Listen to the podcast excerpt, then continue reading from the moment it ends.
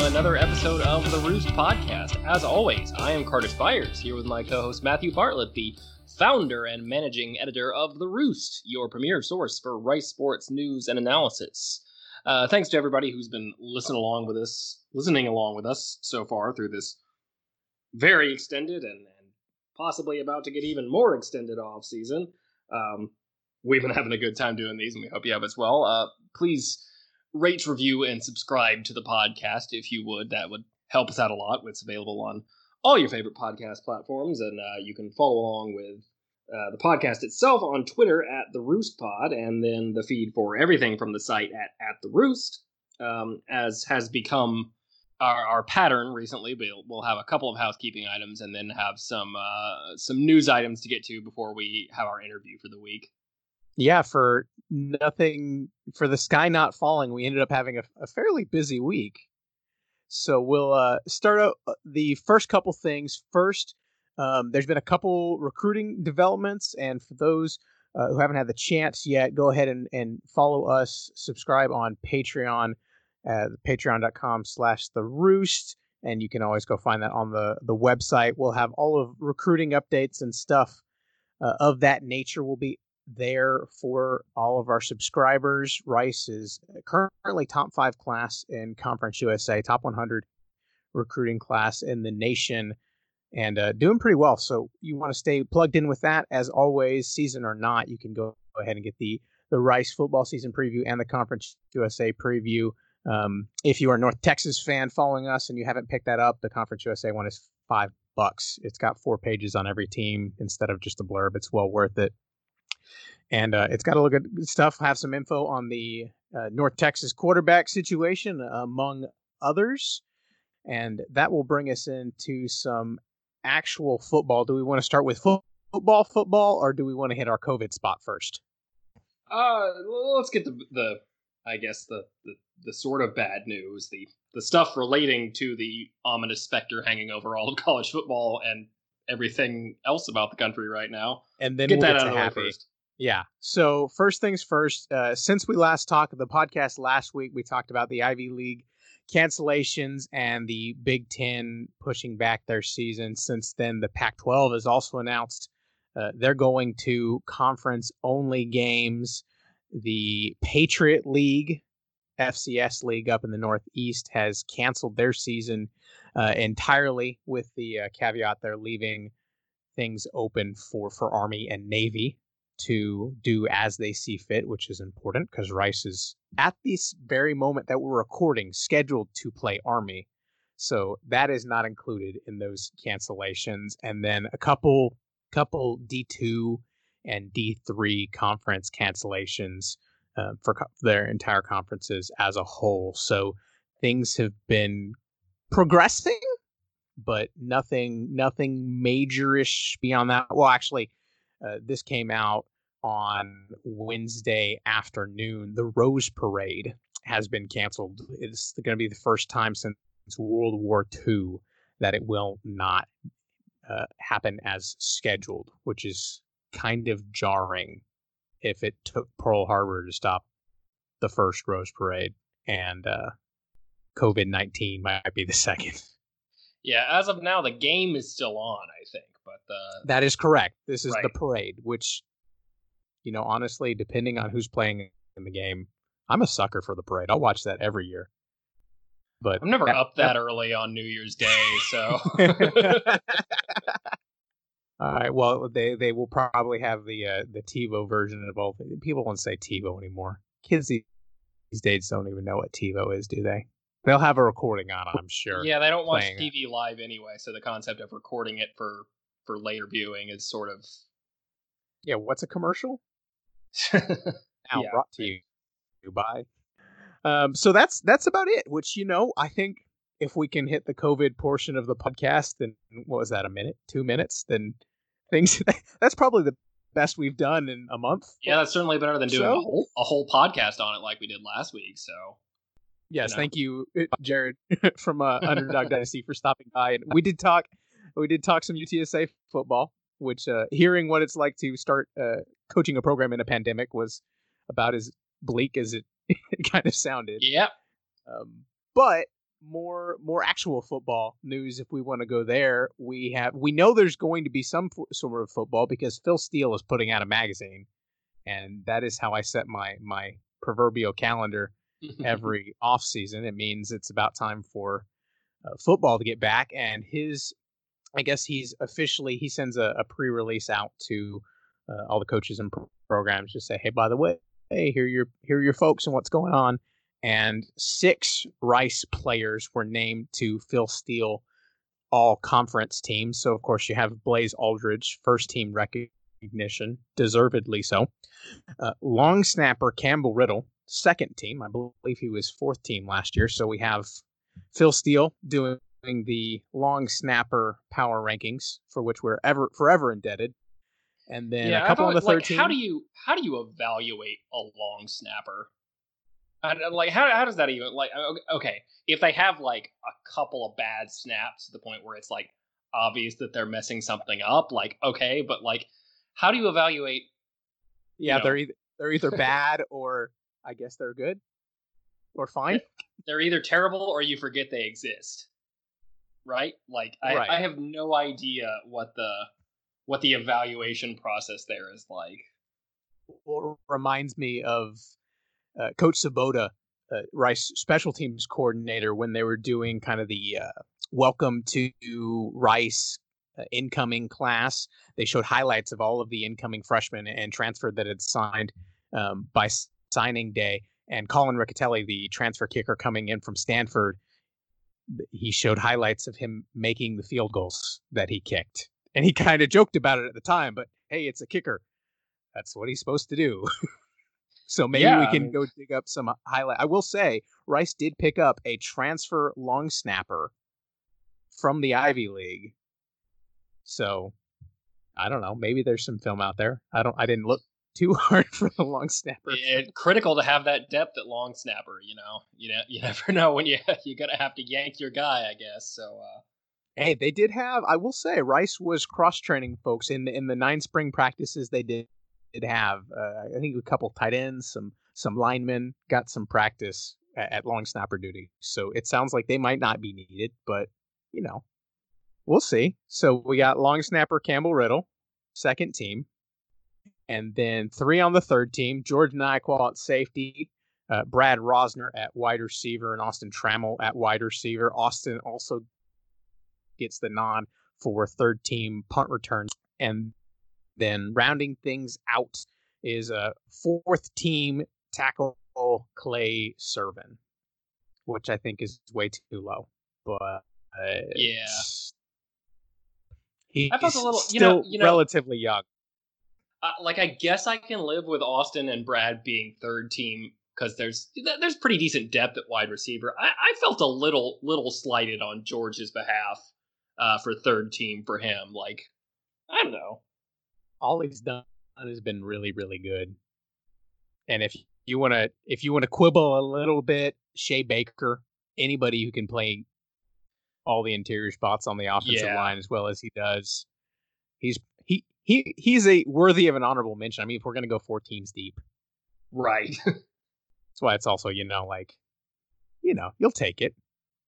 You make the all. It's a it's a little bit different than making what oh, I guess Athlon does four teams now too, don't they?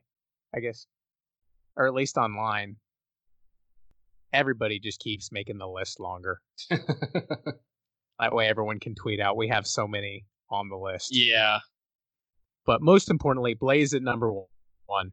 Maybe not number one, but first team. Number one in our hearts. Number, I, you know, I can stand by that. Ready to see him improve on his 100 plus tackle season before we get back to football. So that's the good Rice news. And then if we want to hit some Conference USA news, now that we're, and I think we could probably sit in this and go down this wormhole longer about the transfer portal, and we probably won't because we want to get to our guest we're really excited about. Um, but it is the middle of July. It has been, you know, shut down everything for football purposes since the middle of March, March 12th, and four months. And we're still having people enter the transfer portal, which I don't really understand what has changed on your football team between now and March. Yeah, like what's leading you to make this decision now that you couldn't make it three months ago?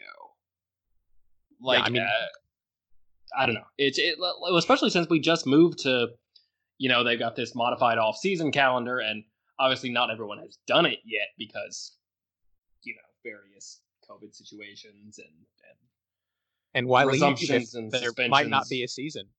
Yeah, you might not miss anything. but uh, all this around uh, Marshall starting, I guess presumed starting quarterback Isaiah Isaiah Green uh, entered the transfer portal this week. He was the starter at Marshall for each of the last two seasons. had had a really really good strong 2018 campaign and was kind of so so last year. Like people were expecting him to take a jump, and he was had some moments and had some very down, not yeah. not good moments. So I don't think necessarily that anyone was going to put him in like a mm, top five, you know, quarterbacks in Conference USA. But he was he was middle of pack. He was serviceable. And anytime you lose your starting quarterback who's been your starter for two years in July, if this were a normal offseason, like mandatory practice would have started this week. And fall camp is three weeks away. Yeah, the, the, time, the timing the timing would be weird in in a normal season. And this year, it's just like transfers. There can always be unusual circumstances that are you know particular to the player and the school and stuff like that. So it, it definitely could be something like that where it's a personal thing or or you know something that that if you were to could know behind the scenes it would make a lot more sense but from the outside this is not one that you you know not there are optimal. plenty of yeah, there are plenty of transfer portal announcements that you hear, and you're like, well, you know, that makes a lot of sense, um, depending on you know the timing and where that player is on the depth chart and stuff like that. But this one is is pretty inscrutable from the outside. I can't say I I, I really have any clue what's going on here. And I'm for one just thankful that on the Rice front regarding the transfer portal, it's been pretty much silent. I mean, had a couple folks leave at the end of the season, but nobody that was going to be a starter this year. Some depth pieces, but so far so good. That's probably a good sign, right? Yeah, yeah, pretty light on the whole and you know, the couple that they did lose were like you said, you know, there's a couple of like normal windows where you expect to see people go in like right after when the season ends and right after spring practice and stuff like that and they were all they were all right in that in that first window and been pretty quiet since. So I'll take it. And while we're on uh, CUSA, I guess we'll we'll wrap up us us talking at the air, and we're going to go ahead and, and bring on our guests and talk some North Texas. All right, we are here now with our guest for the week, Matthew Brune of Mean Green 247, uh, obviously covering North Texas. Uh, we are officially doubling our number of Matthew B's on the podcast for the week, so uh, that's an auspicious start. So, uh, but uh, how you how you doing, man? I'm doing great. I'm doing great. Thank y'all for having me on. Hey, this is a Rice podcast, so we had to start out with the math, right? Mm-hmm, exactly. yeah, two two MBs on here. Uh, I think the world needs more MBs all right, now I'm trying to think if North Texas has any. I don't. I don't remember any off the top of my head. They have. They have a lot of B's, but Jacob Brammer on the offensive line, but no MBs. So we got. We got to fix that. Oh, now I'm racking my head on the Rice roster. Got JB, Jason Dean. Uh, I'm trying to think what else we got here. Uh, that that's most of what I got. I think DB. Damn. Yeah, no. There's the one that immediately comes to mind for Rice. We're gonna forget damn, somebody damn. very important. Yeah, I know. And and sound. uh, yeah, no, that, that's a good thought exercise though. That, now that I'm thinking about it, but that's a good good way to start a podcast right there is to get your listeners thinking. There, there we go. This uh, we we promise there will be. Well, we're not going to promise there's not going to be any more thinking. There might be don't, thinking, but yeah, there you go.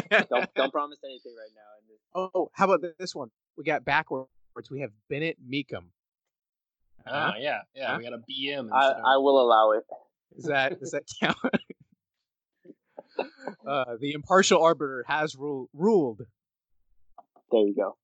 But we are not going to talk about backup receiving options for Rice today. We could if if we want to, but we uh, obviously uh, over at two four seven covering North Texas, we wanted to uh, get somebody who lives and breathes Mean Green, literally, to uh, kind of give us the uh, the bird's eye view and ho- hopefully take us a, a, little bit deeper. So, um, as best as you can during a pandemic with the, the everything that goes with it being around it, can you kind of just give us uh, you know, your uh, quick insight on assuming we're getting to a season. Where where is this team right now, and kind of what's the the status of of the program uh, under Seth Littrell?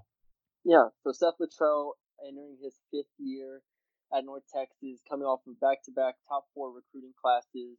Um, I was we have our, our own podcast at at twenty four seven um, where we we talk about North Texas obviously, and it's been kind of a debate for the past few months and really the past year is that is this going to be the gap year for North Texas? Is, this going to be the the difference between the Mason Fine years and the years where they were actually good recruiting? And that's where we kind of are right now. That's where I think a lot of fans are. Is that you know how quickly are you going to see the the 2019 and 2020 recruiting classes that were very good, and is this the year where you might have to take another step back? Which I was um, passionate about on on our podcast where I was saying, you know, that it's an indictment on Littrell, you know, to have this gap year after coming off a four and eight season because everybody knows the four and eight season last year was a disappointment for North Texas. I mean, everybody had them at least top two in their division. You know, Mason Fine, you go down the list. There's 24 seniors on that team last year. Obviously, receiver Rico Bussey goes down, and things kind of unfold from there. But this year, it's kind of it's kind of a situation where the young players are going to be thrown into the fire in a lot of situations, starting at quarterback, looking at receiver, looking at defensive back. Um, they they return linebackers, uh, KD and Tyreke Davis and Joe Ozougwu. The defensive line, you lose Darius Hamilton and another NFL guy there.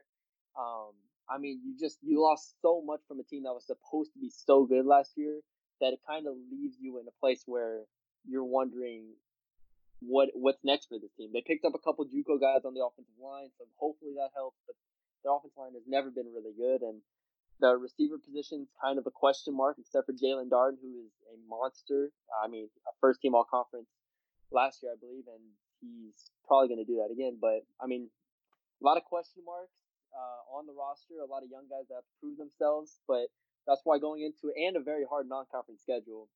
Uh, I do want to say, I mean, that is SMU, Houston, and A and M, with two of those being on the road, uh, that's a that is that sets the tone for a very difficult uh, season. And and then I think they start conference play with Southern Miss or somewhere, something like that, and it's just it doesn't get much easier. So that's that's why there's a lot of question marks around this team right now. Whereas last year I think we did a team preview and we kind of used the hashtag This is it. Uh, this year it's kind of it's going to be something like you know find a way or something like that. You know, someone has to step up and show us that they're gonna, you know, take put this team not on their back, but you know they're gonna take a step forward where this team needs them to. Whether that's offensive line, you know, defensive back, quarterback, who knows right now. Yeah, it, it's interesting, and and Carter and I were, were musing before the uh, the podcast. Seth Littrell, like, you know, go back a year was one of the probably the the hottest names in in coaching as far as you know up and coming guys and you know, people were throwing his name out for USC and things like that. And of course, the situation and, and the financial crisis going on means there's probably not going to be a lot of high profile openings uh, at the end of this season anyway. But, uh, you know, I guess last season being what it was, where's how, where does Littrell fit in this this coaching landscape? Are, are folks on North Texas still at the point where like, man, he's he's really good. we we might lose him soon, or is it just kind of a reassess of maybe we could pull like the Skip Holtz and just mm-hmm. kind of stick around and be pretty good? I think, Which there's nothing wrong with that. no, no, no, yeah, for sure. No, there's this is a North Texas program that I mean, after that 2013 season, they were bad. They were you know middling for a while until Littrell got there, and so and even before the 2013 season, you'd have to go back to like 2004 um, so it's very been a lot of inconsistency in this program for a long time. And Littrell, I think he didn't capitalize. He kind of bet on himself, right?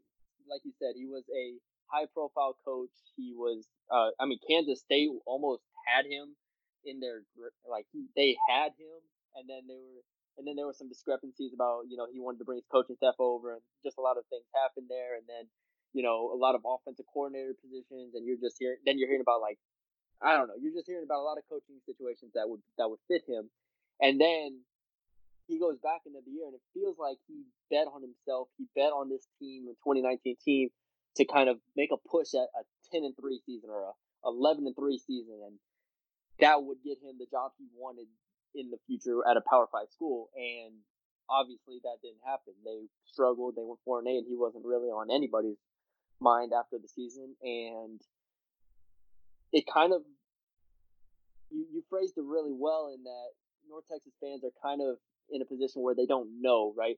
So if they if this team comes out though and they win if they go seven and five or I'm sorry, seven and six, including a bowl a bowl win or something like that, then I think Seth Littrell can go to teams and be like, you know, this is what I did without Mason Fine. Like it wasn't just Mason Fine creating this offense. Like I can create good quarterbacks, I can create good offenses, and that'll get him that'll get him back in the uh, in the limelight for coaches. I I really believe that. And if they go, you know, four and eight again, if they go three and nine, let's say, if everything goes completely wrong, I still think there's I definitely don't think they're gonna let him go or, or fire him by any means. A, he's I think the highest paid coach in Conference USA or second.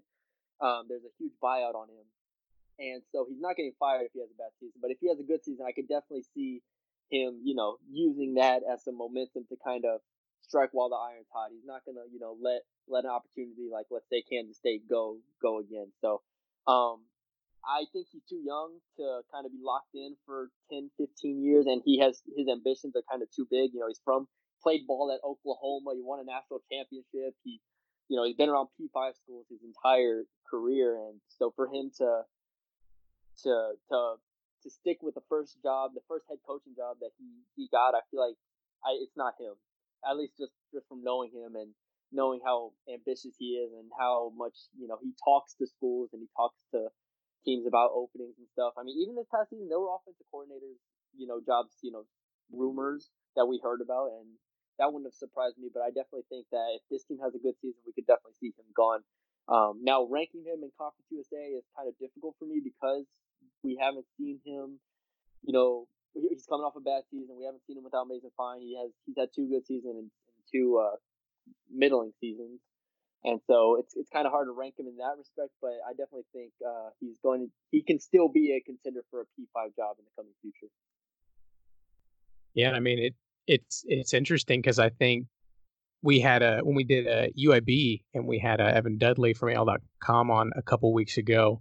Uh, I mean, man, all, all, time is running together in in COVID mm-hmm. time. Um, but we talked about how last year uh, you, you, talked about it with with Littrell coming into this year. You know, was supposed to be the rebuild season for UAB, where they lost everybody and everyone was mm-hmm. completely fine with them taking a step back. And lo and behold, he goes and wins the West at UAB again, and all of a sudden, Bill Clark is, you know, people are surprised that he's he didn't get a job uh, during yeah. the last hiring and it, it, maybe it could just be that easy uh, for Littrell if if you can show, like you said, win without fine it'd be a good start. Yeah, definitely. I definitely think. I mean, yeah, like you said, I think the way UAB kind of showed it showed itself. I think the difference, obviously, the difference is that UAB was already coming off a winning season, and so it's like UNT's like, uh, we didn't have that season UAB had, and we're not supposed to be much better, if at all, in the coming years. So that's where it's kind of some trepidation from fans.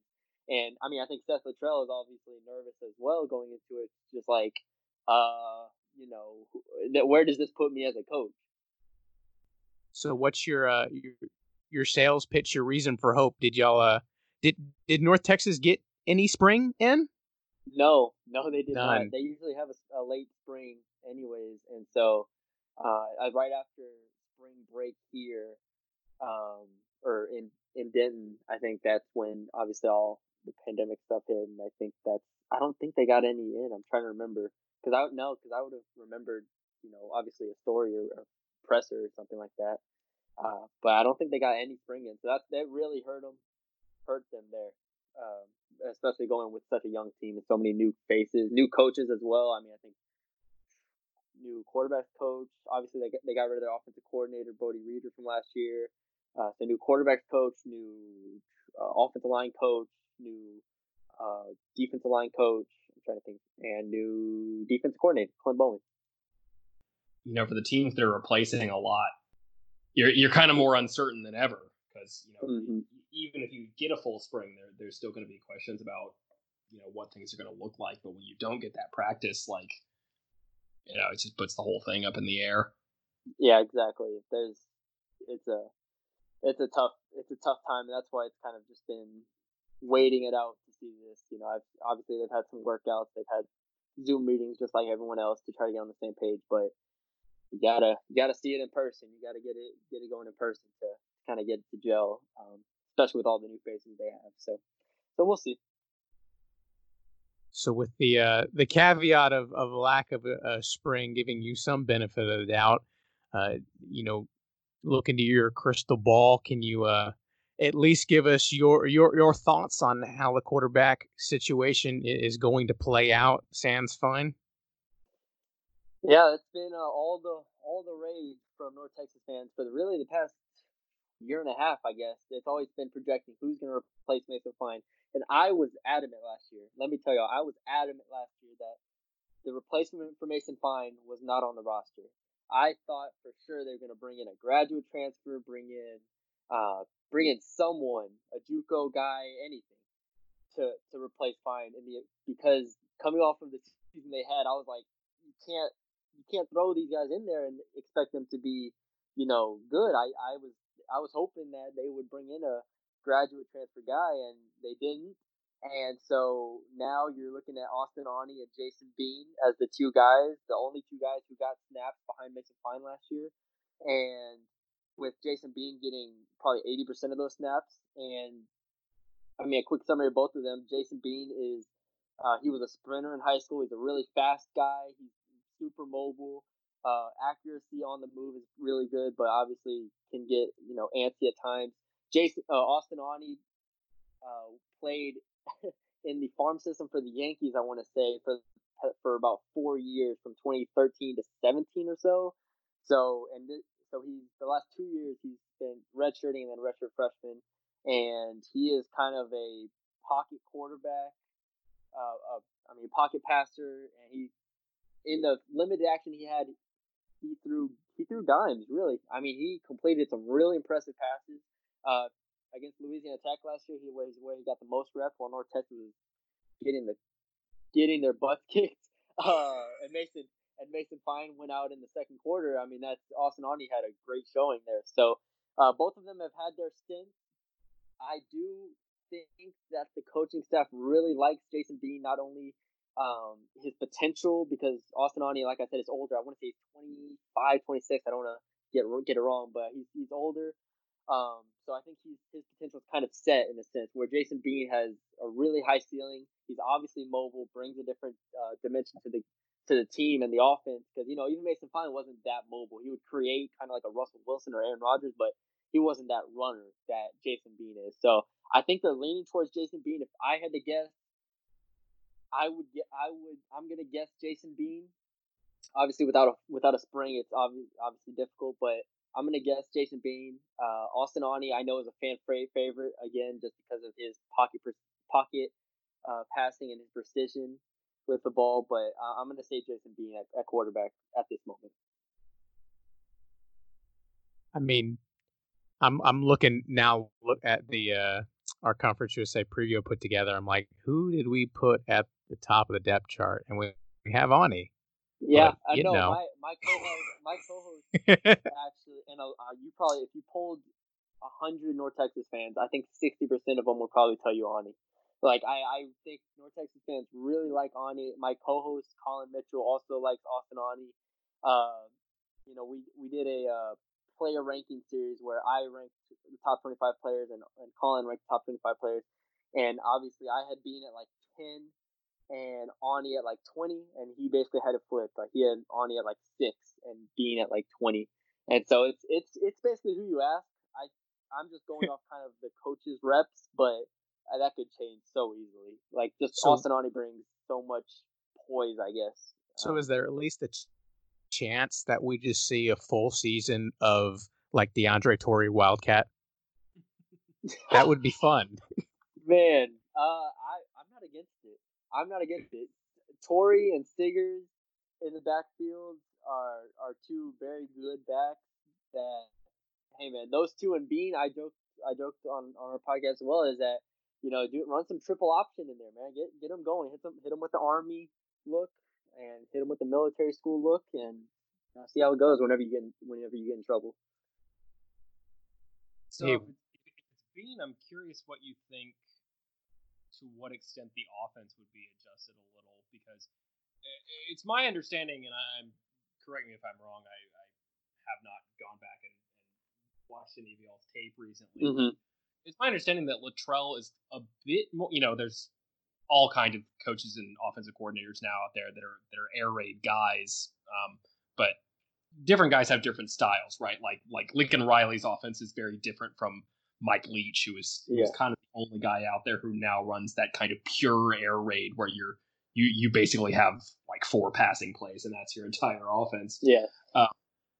And it was my understanding that Littrell was a bit more on on that Leach side of it, that kind of more pure air raid, um, which isn't going to focus as much on kind of uh, you know utilizing a mo- mobile quarterback and and and emphasizing kind of the option run elements uh, in, in the run game. So what's uh how how does the offense change? I, uh, if you go from a guy like Fine, who was who was more of a pure you know rhythm pocket passer type, to a guy like him, what what kind of adjustments do you think Littrell wants to make in his offense to accommodate for that?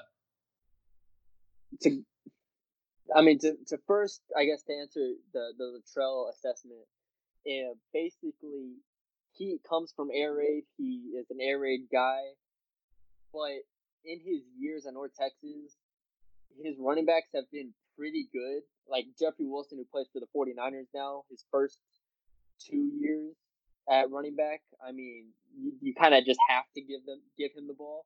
So they they be in kind of a spread system, but you have to give the ball to Jeffrey Wilson because he's your best player. Uh-huh. And then and then it kind of morphed into just more of a spread th- system to where they still ran the ball a good amount of times. Like it wasn't anything near you know uh, a, a Mike Leach or, or anything close to that. It was it was close to I mean I want to say 55 45 somewhere around there. I mean you have Mason Fine, but the biggest issue, and this goes this goes to an even you know different issue uh, that this program has had in past years is that you don't have the offensive line to go with Mason Fine, and that was always Mason Fine's worst enemy and worst opponent is the offensive line was at the bottom half of Conference USA every single year, and even last year when we thought they were going to be better, they were you know average at best, maybe eighth or ninth at Conference USA.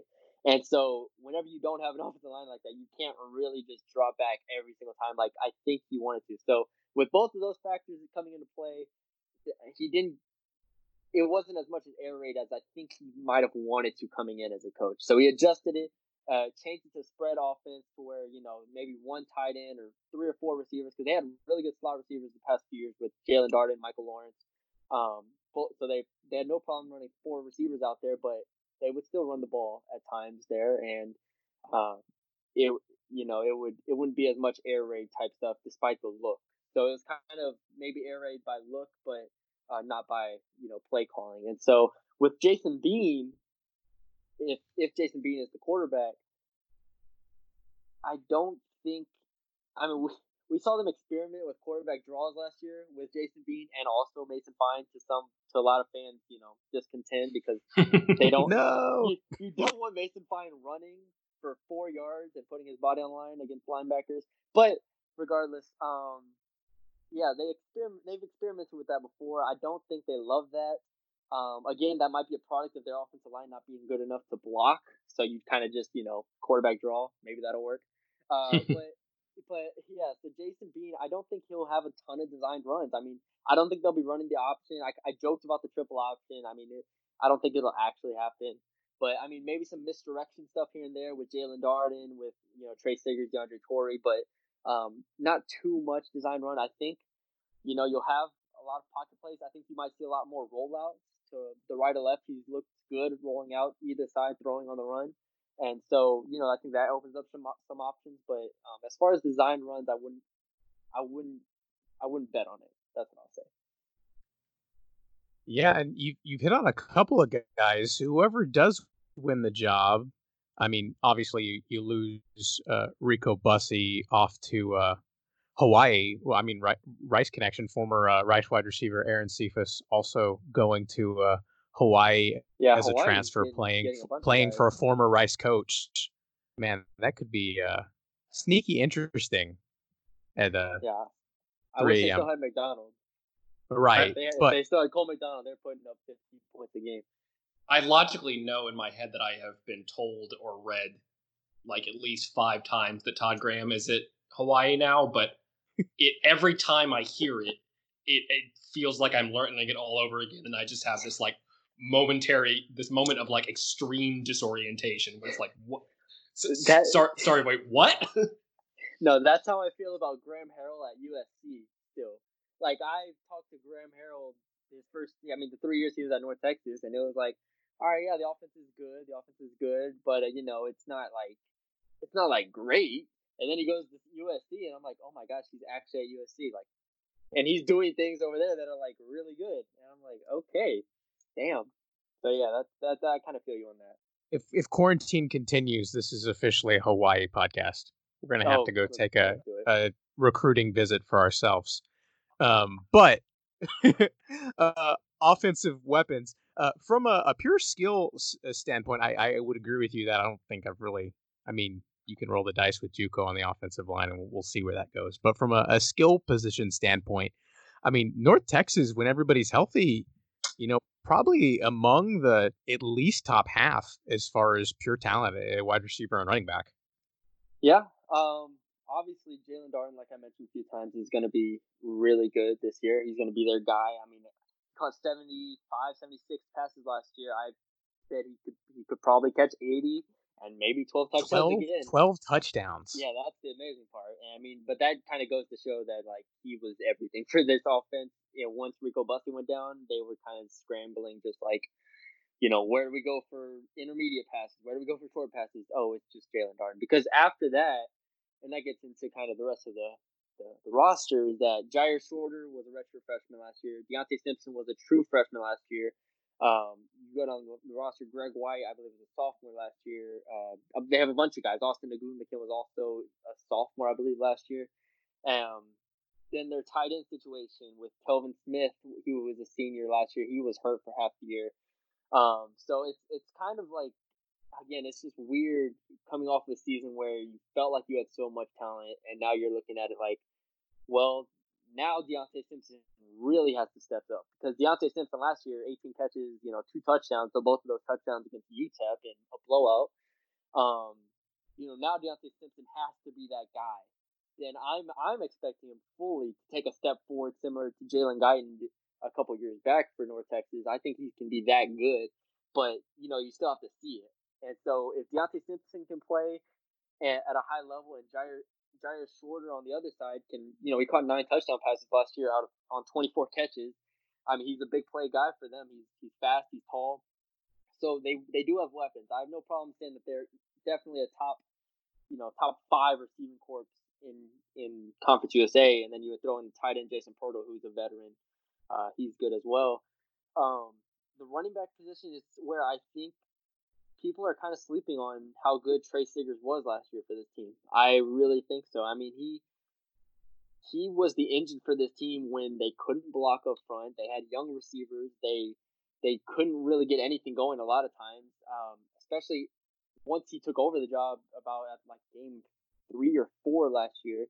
He was running over SMU. He was running over anyone they played really, but it wasn't enough. It was never enough, and so that's why I, I see all these things about you know running backs conference day. I see the rankings. I don't remember where y'all had or if y'all had rankings for running backs, but um, I mean I definitely think he's a top five running back in conference USA at least. And I I see I've seen Justin Henderson from La Tech. I mean uh, Quardraos Wadley from UTEP. Um, I mean you can go down a bunch of names. I think Trey Siggers is right there with all of those guys. I mean, when you watch him run, he he's going to be the engine of this offense right next to Jaelon Darden. He's the second best player on this offense, third best player on this team, probably in my eyes. And if they're going to do anything productive on offense, the offensive line will have to block well, but Trey Siggers is going to have to have a very, very good season. And so I, I do agree with you on that. And I didn't even mention DeAndre Torrey. DeAndre Torrey is a very, very good back. Trey Siggers just brings that kind of, you know, home run hitting ability. Uh, you know, he can turn four yards into eight yards. He can turn negative yards into positive yards. He's kind of that kind of back in a lot of situations. But to have those two backs is tremendous. So I definitely think they're a top, you know, top four, top four or five skill position team. Uh, just as far as just running back, receiver, tight end goes um, in the conference. Yeah, I'm I'm I'm looking here now, and I'm I'm pulling up the uh, the uh, all conference teams from the preview put together. Um, and, and, I'll give you Quardraos Wadley at, at UTEP um, with, with him being kind of knocked up and yeah, um, nicked up rather. A very different word. Um, but uh, first team, Brandon Knox, Justin Henderson. Oh, yeah. Second team, Spencer Brown, Sincere McCormick.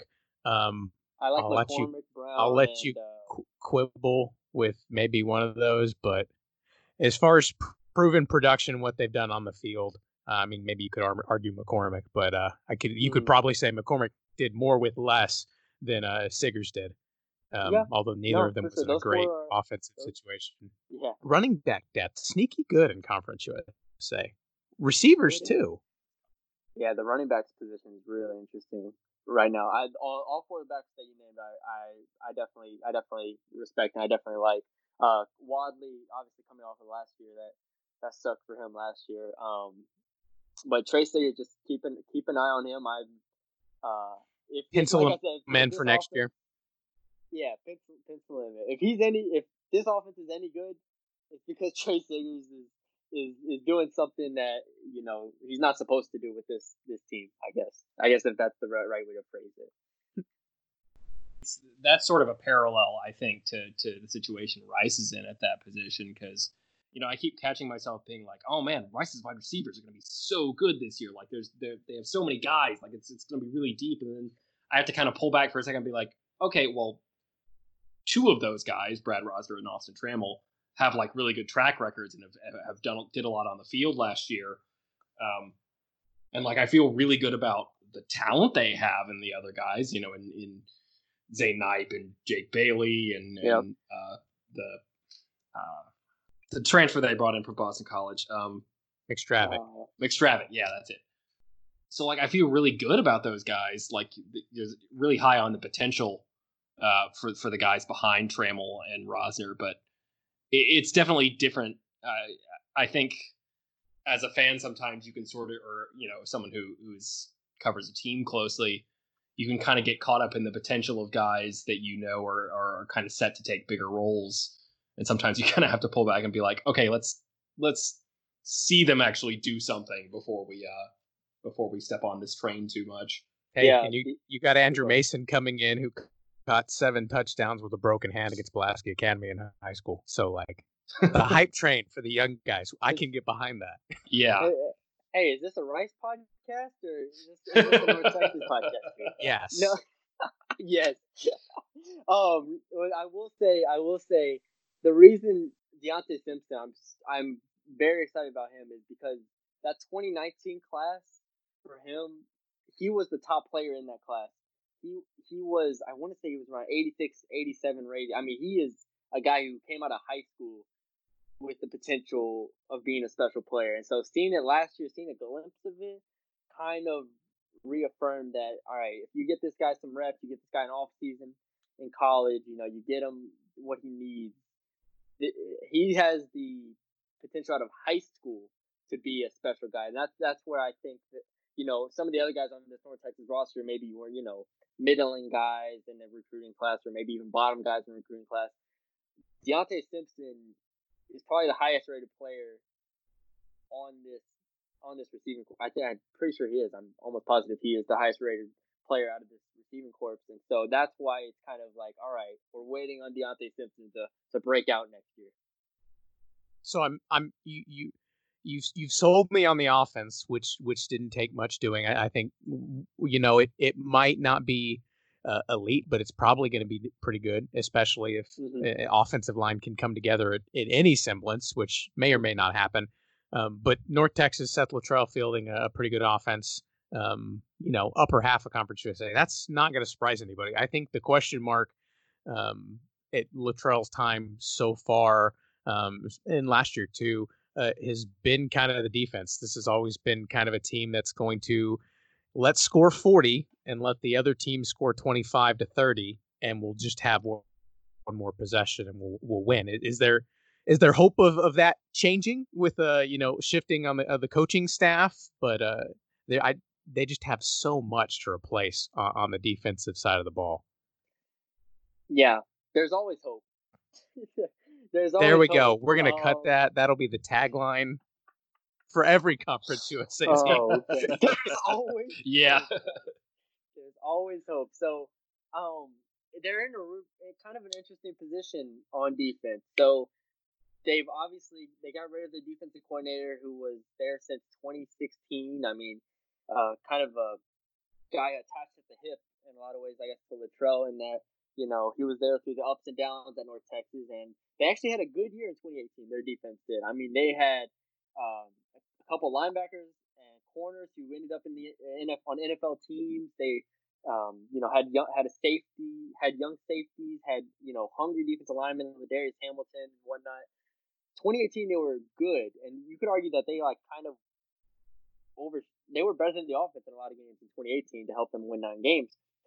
And so everybody in 2019 was like, oh my gosh, this defense is going to be like just as good, if not, you know, maybe even better, even though they lost those linebackers.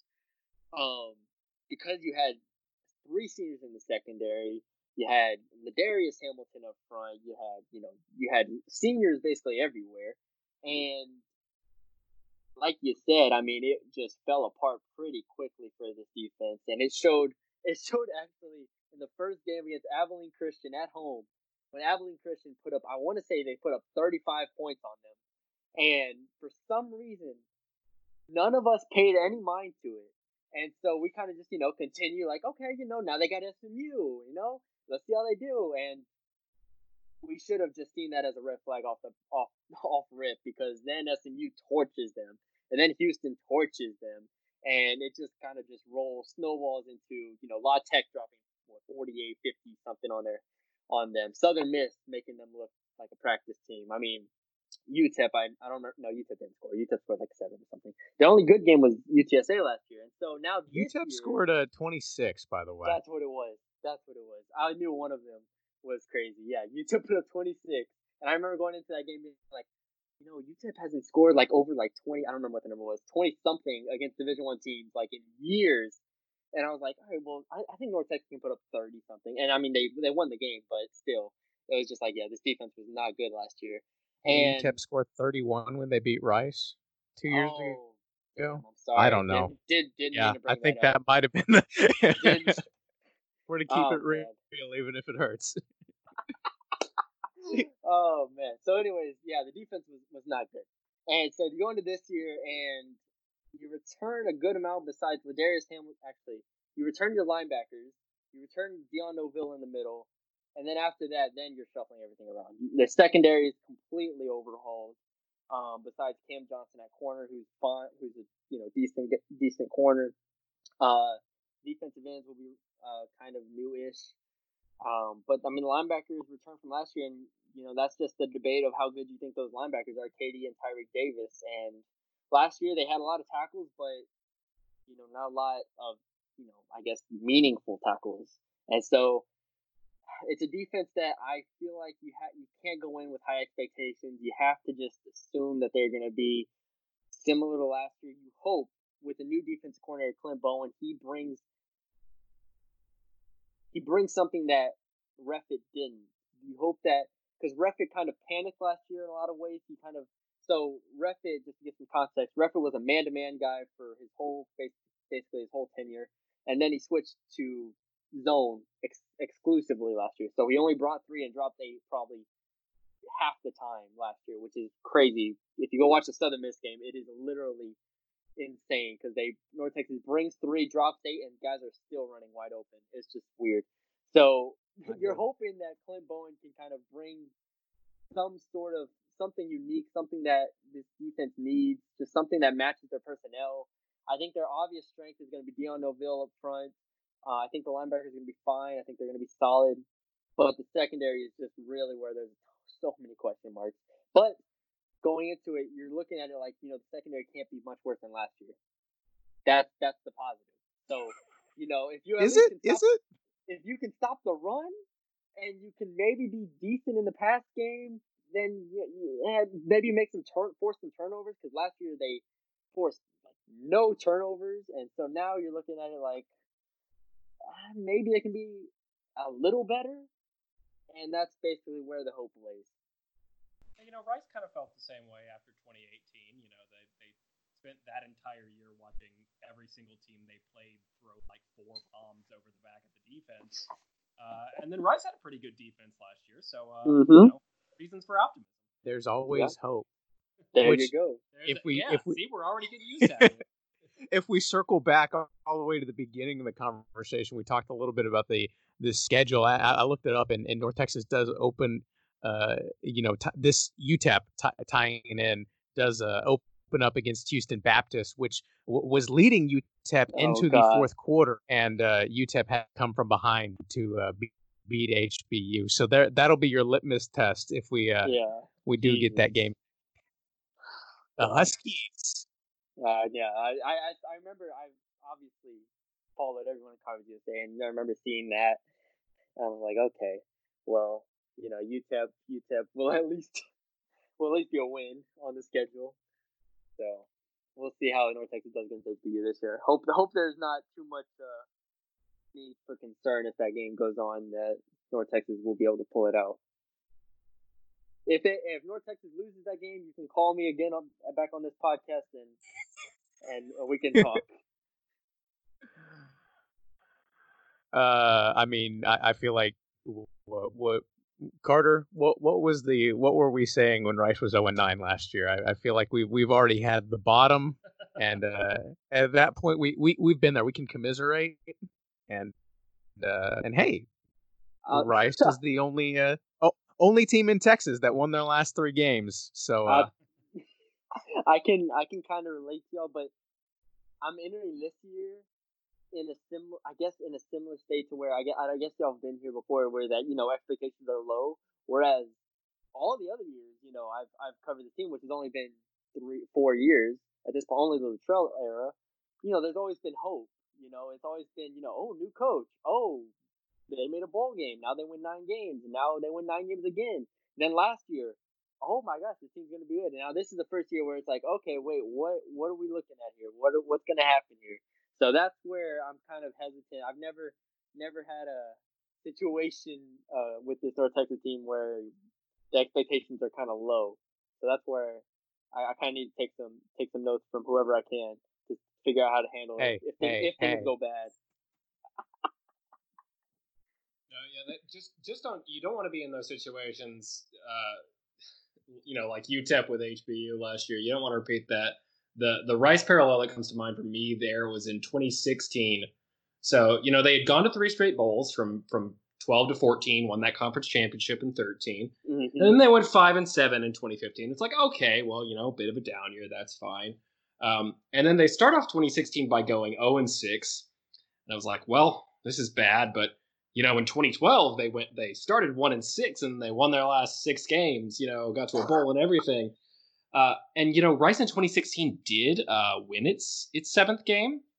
Uh, it was against Prairie View, and uh, the final score was 65 to 44.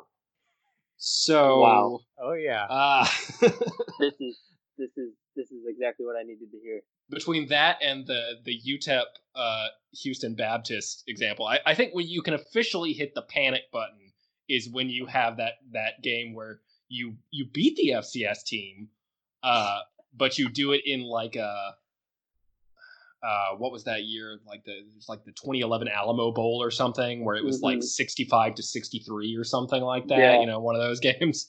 Yeah, no. So yeah, that's that that again that goes back to what I said last year, where I should have when it was 56 to 35 against Abilene Christian, I should have I should have known something was kind of something something was wrong because they didn't even look good in that game either. It wasn't like it was Yeah. 56-14 and they maybe threw some touchdowns at the end, which still would have been alarming. It wasn't. It was like oh, it's only it's a it's a it's a fourth possession game. Can can they lose this still? And no, but yeah, that's um, it's it's definitely it was definitely interesting covering last year's team. It was it was a really interesting because the pa- we have a panic meter on our on our podcast and and one, one out of ten and Oh, this is I good. tell you, I yeah, you, you can- you can take it, you can take it. It's a panic meter every week, and so after SMU lost, because SMU last year for this team, I think this will give context to listeners who don't, I guess, know what North Texas was last year, is going into the SMU game, which obviously is a rivalry game. SMU has been looked at. They beat SMU the year before. They they um no, I'm sorry. They beat them 2018. They beat them beat them really bad, and then 2019 they lost. And this was looked. At, I'm sorry. At subtract a year from that. 2017 they won. 2018 they lost. If I get that flip, someone will correct me. But There was a win Uh, in there. Okay, yeah. One of those they won handily. And so after that, tw- coming into 2019, you know, everyone's looking at, you know, this is going to be a coin flip. This is Shane Buechele, Mason Fine, James Proche, Rico Bussey. I mean, you go down the list of this. Is, these are guys, and that loss, every loss was was was painful, I guess, for North Texas fans. But that one kind of started it to be like, all right, well, I guess this isn't the year where we have that special season where we, you know, beat SMU, you know, and then they they lose to Louisiana Tech, then they lose to Southern Miss, and then it's just like, and then ultimately, the Rice loss. Yeah, about to say I was I was curious when when what's going through your head when you know North Texas is is still alive, and I remember the uh, the marching orders from Littrell all that week. You know, we still have a bowl to play for. Our Season hasn't gone how we wanted, but you know we can turn around. And then uh, Trayshawn Chamberlain makes that hit in the end zone that reverberate. That was one of the louder hits that I can I can recall. And uh, And then and then on third down for Rice at the end of the game against our uh, safety, I believe. I believe it was the safety, Kyrie. I don't remember who it was. They just throw a jump ball up there, and y'all come down with it, and and in the game, and I'm like, well, the defense needs to stop. They didn't get it. That's basically how the the year's gone. Um, and then and then UAB, a similar thing happened, except on the other side of the ball where Mason Fine had a chance to last game of his career to to lead a game winning drive. They're down four, I think, or five, somewhere around there. And he gets it. You know, they they kind of they don't move the ball. It ends up being fourth and like seven or eight or something. And he gets the snap. Garrett Marino, I believe it is. I think it was Garrett Marino. Comes unblocked up the middle and sacks him that's and ends the game he just and ends died. his career. So yeah, it was basically basically the uh, basically just a, a crazy season. Uh, and then you have the Charlotte game last year where they, if if you haven't watched the Charlotte game or don't haven't seen the just the, the craziness of that game, it's just amazing. Just they they allowed five straight touchdowns to end the game and ended up losing 38-39 something something like that. So. Uh, yeah, it, it was a crazy season last year, and I'm just don't know what to expect this year. well. Man, uh, they got me- all coming back up now because this is good. like- Sorry to Yeah. dredge up all those painful Yeah. memories. This is just- traumatic memories here. Yeah, no, it is. It's it's crazy because obviously this whole time I've been focused on recruiting more so, and you know, I- I'll talk to coaches and stuff, but a lot of times they're new coaches or you know looking towards the future. Sometimes you just gotta look back on stuff and just be like, yeah, man, that really happened. Yeah, crazy. But sorry, sorry to, to monopolize that that last. No five, this 10 is this is good it, as it's nice to hear other fan bases that have have got, have suffered a little bit along the way Yeah, I, I think that I think I think if anything, it gives context to people who maybe weren't with North Texas last year, just how disappointing the year was for this this team. So I hope I could shed some light on that. hey and as as uh on on the rice front that uh that one was really nice I'll just, Oh, I bet it was. I bet it was. I Very was there, yeah. And I've never been to a more subdued, depressed locker room or post game interviews in my life. Seth Littrell, Mason Fine breaks down at the end of the interview. I didn't even know what to do. I just I wanted to hug him, but it's like, oh my god, like it's just me and one other reporter there, and it's so just so so bad. Yeah. Hey, Rice, Rice, kind of Wiley Green's first. I believe it was Wiley Green's first start in, in 2018 uh, up up in Denton. That game was pretty close for a while too. So Yep. Yep, man. Yeah, that that that 2018 was, was kind of 2018 team was kind of weird in a lot of ways. I don't even. That's a whole nother story. But yeah, that that team was kind of weird in the way. Like that 2018 team let Old Dominion come back from 28 to three. So it, it's never been perfect for North Texas, but you know, it definitely it usually is not as bad as it was last year. Uh, well, we will. Uh, before we do get you out here, we've been uh, playing this this game with with all of our guests so far, and it's been uh, interested to see the uh, the reactions develop over the span of, I guess, what I've been doing this for several several weeks now as we get more uh, COVID information. But uh, under the auspices that uh, we do have a season, we got uh, the lightning round for you. Uh, rules are pretty simple. What you say will be held against you in perpetuity um, or at least until we have you back on the podcast again uh, at, at some point, and just kind Yeah. of uh, light on your feet, quick thinking, first answer that comes to mind, and uh, we'll go from there. Sound good? Sounds good. I have no idea what y'all gonna ask me, but let's do it. This is good. You know, eh, we don't tell everybody beforehand. Just uh, peel back the, behind the onion because we don't want everybody. I mean, if you listen ahead for whoever our next guest is, spoiler, um, you might know, it's but like the information is difficult to retrieve if you Go ahead.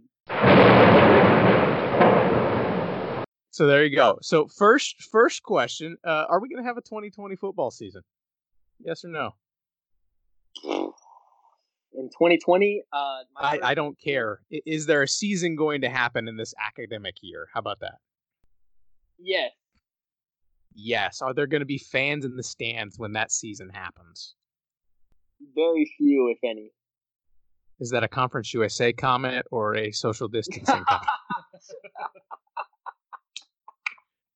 Damn, damn, sorry, sorry. damn. I think that joke's been made already on a previous round. Okay, on the uh, Yes, the foot I wasn't. I wasn't expecting that at all.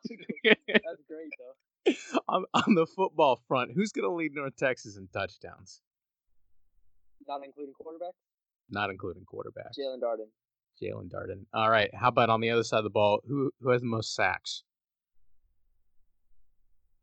Devontae McCray, who I didn't mention this entire podcast. Devontae McCray, uh, shout out to Devontae McCray, junior college pickup, defensive end, replacing Ladarius Hamilton on the edge. Going to be very, very good. Uh, compliment to to Dion Novil. Good choice. Good choice. All right. And then if North Texas doesn't win Conference USA West, just to keep things objective, uh, who does? Mm, Man, uh, mm, Louisiana Tech. All right. We've been telling people if they're uncertain, they can always say Rice. It'll, it'll get you a bonus point. Um, I, I I think UTEP came across my mind before Rice did. oh, I'm just kidding. well, about, about, about that return. All right. And then uh, Conference USA.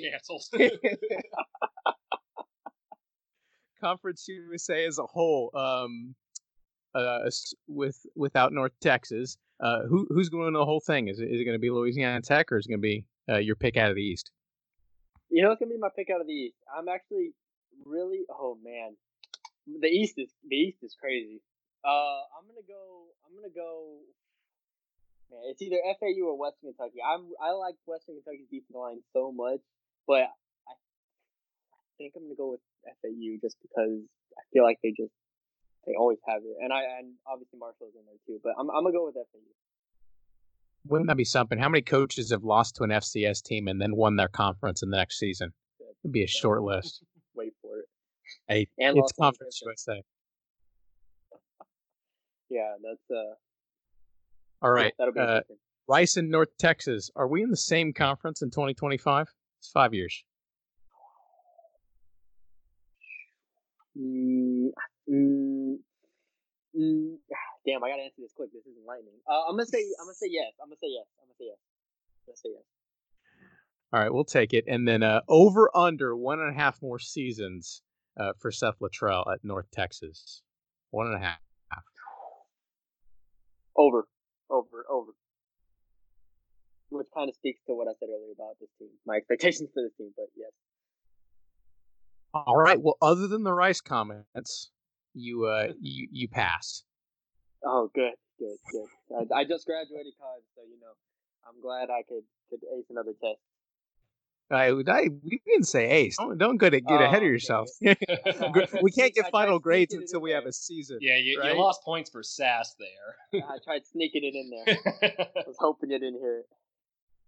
But hey, for our sake, we uh, hope uh, most of, uh, except your your title pick, uh, we hope for for for uh, selfish reasons, we hope the rest of your predictions are correct, and, and we do have some football uh, to get to. Um, this fall or spring, uh, whenever. But before we do let you go, where where can we uh, follow you and and pay uh, get all of our uh, North Texas info? So follow me on Twitter at Matthew Brune underscore. Uh, pretty simple there, and I write for Mean Green twenty four seven. We have a Twitter there as well at Mean Green twenty four seven at Mean Green two four seven. Uh, on on the internet. Pretty simple. MeanGreen247.com. You can see all of our articles. Uh, like I said, we're kind of in recruiting mode right now um, because North Texas has picked up a couple of recruits as of late. But you know, season preview stuff, we're kind of feeling out to see how the season plays out. Um, we've done a lot of season preview stuff um, in in the past month, but we're gonna ratchet it up a lot in this coming coming week or so for North North Texas especially. Um, so yeah, the meangreen247.com, um, maingreen247 on Twitter, uh, Matthew Brune underscore at on Twitter. Trying to make sure there's nothing else I missed to plug. I mean, the the, the mm-hmm. podcast I kept mentioning, uh, Brune's Breakdown podcast, uh, that's available on Apple and SoundCloud. Um, an, an extension of our 24/7 Sports site. So yeah, uh, you can go check out our, our our reaction after that Rice game. I'll actually, I'll text that to y'all. Our reaction after Good. the Rice game. we we drove back from Houston that night. Got back at I don't even know what time one one or two o'clock. I was like, you know what? Let's just do the freaking podcast.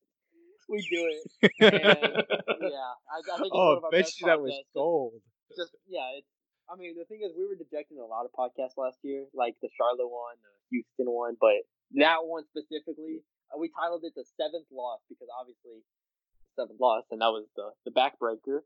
And so yeah, I'll send it to you. But yeah, check that out if you are for y'all Rice fans out there. All right. Well, we uh we we appreciate you giving us that as a peace offering. Uh, there you go. and uh, thanks for coming on the podcast. This is a lot of fun. Uh, thanks to those of you who listened and stuck it out with us. Uh, we will be back again next week and Rice fight. This show was edited and produced by Carter Spires. It features music from Joseph McDade.